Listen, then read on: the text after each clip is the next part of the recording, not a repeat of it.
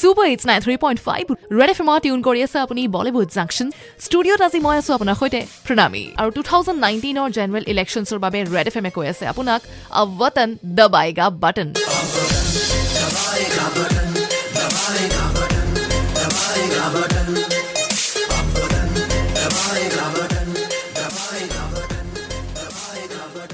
জানিব বিচাৰিছিলোঁ আপোনাৰ পৰা এই সন্দৰ্ভতে যে যদিহে আপুনি ফাৰ্ষ্ট টাইম ভোটাৰ অৰ্থাৎ প্ৰথমবাৰলৈ আপুনি ভোট দিবলৈ আগবাঢ়িছে তেন্তে আপুনি এইবাৰ কি প্লেজ ল'ব?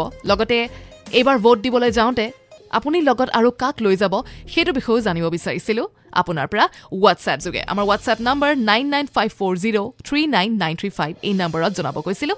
আৰু বহুতো নাম আমাৰ হাতলৈ আহি আছে আৰু তাৰে মাজতে আজি ল'ব বিচাৰিছোঁ আৰু এটি নাম আৰু সেই নামটো হ'ল বিকি দাস।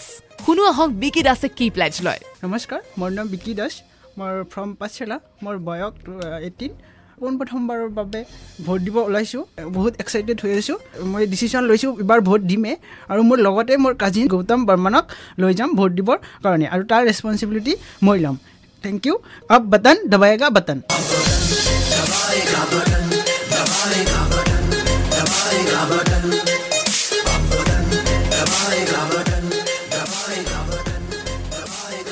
একজেক্টলি বটন দবাইগা বটন আৰু সেইবাবে আমি কৈ আছোঁ আপোনাক যে যদিহে আপুনি ফাৰ্ষ্ট টাইম ভোটাৰ তেনেহ'লে দেৰি নকৰিব আমাক জনাওক আপোনাৰ প্লেজ আৰু লগতে আপুনি কাক লৈ যাব ভোট দিয়াবৰ বাবে সেই কথাও আমাক জনাব আমাৰ হোৱাটছএপ নম্বৰত nine nine five four zero' three nine nine three five वतन दबाएगा बटन 93.5 रेड एफएम बजाते रहो